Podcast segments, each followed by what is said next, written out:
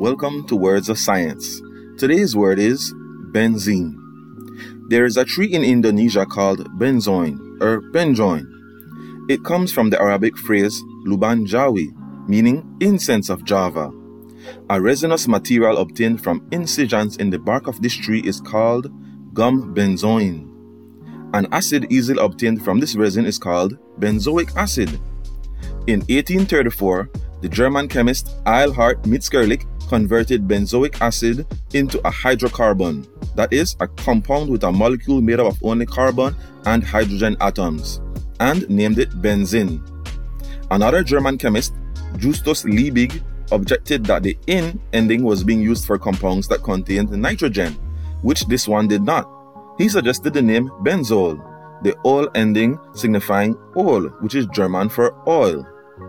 Liebig was a most influential chemist, and his suggestion holds good to this day in Germany. But with all respects to Liebig, it is still a bad name.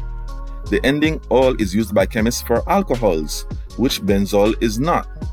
In England, France, and America, therefore, the compound is known as benzene, which is best since ene is an ending reserved for certain hydrocarbons. But benzene had actually been discovered before the time of Mitscherlich. In 1825, the English electrochemist Michael Faraday isolated some out of an oily residue obtained from illuminating gas. He called it carbureted hydrogen.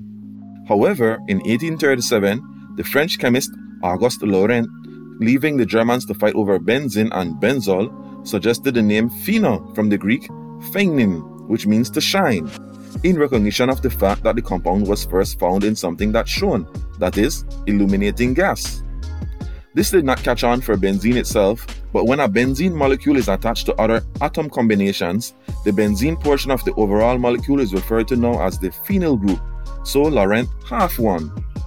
Furthermore, a benzene molecule to which a hydroxyl group, which is one made up of a hydrogen and an oxygen atom, is attached, is called phenol. Here, the ol ending is justified. Phenol is a kind of alcohol. And now it's time for a quiz. Question number one Why was the ol ending originally suggested? Question number two Why was the ol ending rejected by most chemists? And question number three What did Michael Faraday do to first isolate benzene? And your answers are for question number one, because ol is German for oil. For question number two, because ol is usually reserved for alcohols. And question number three, Michael Faraday illuminated gas.